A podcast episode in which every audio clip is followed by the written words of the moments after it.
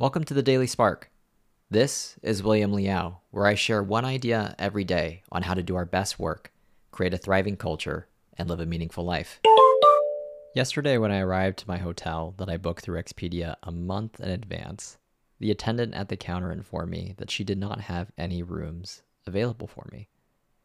There was no forewarning about this issue, and I was shocked and frustrated. My immediate thought was, well, who's going to make this situation right?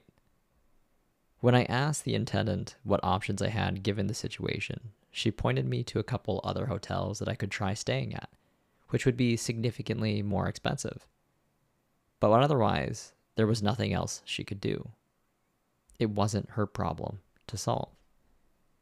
My next instinct was to call Expedia to see if they could make things right. After 15 minutes on the wait line, which wasn't too bad, the customer service rep told me that they would need to have me speak to another representative and put me on the wait line again. 45 minutes later, I got kicked off the call. By that time, I was on the verge of running late to the wedding that I was in town for, so I gave up on trying to get help from Expedia. Their call centers were overloaded. There wasn't time to deal with my circumstance. It wasn't their problem. In the end, I ended up getting a room at a nearby hotel.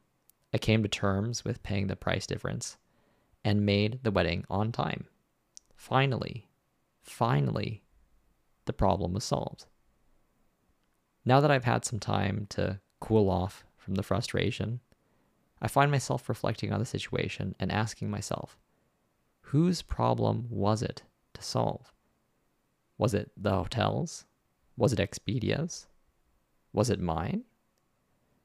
In the end, I've concluded that it was mine, simply because out of the three parties involved, I was the most, by far, incentivized to achieve the problem's resolution. Having said that, having the largest stake in a problem doesn't mean you're stuck having to solve all problems by yourself. In another version of reality, perhaps Expedia or the hotel I booked could have intervened and helped solve the problem. Helping hands are always welcome and possible. The help just isn't guaranteed. That's all. The broader implication is this all else being equal, the probability of an entity solving a problem is directly proportional to the stake it believes it has in the problem's resolution.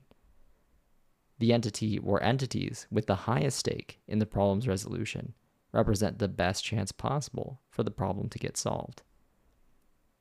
If there is a problem that you really care about solving, then it's best to assume that you have among the highest stakes in solving it. You should seek others who care as much as you do, and you should take responsibility in overseeing the problem's resolution. To not do this would create the risk of leaving the problem in lesser incentivized hands, who may very well choose not to solve the problem at all.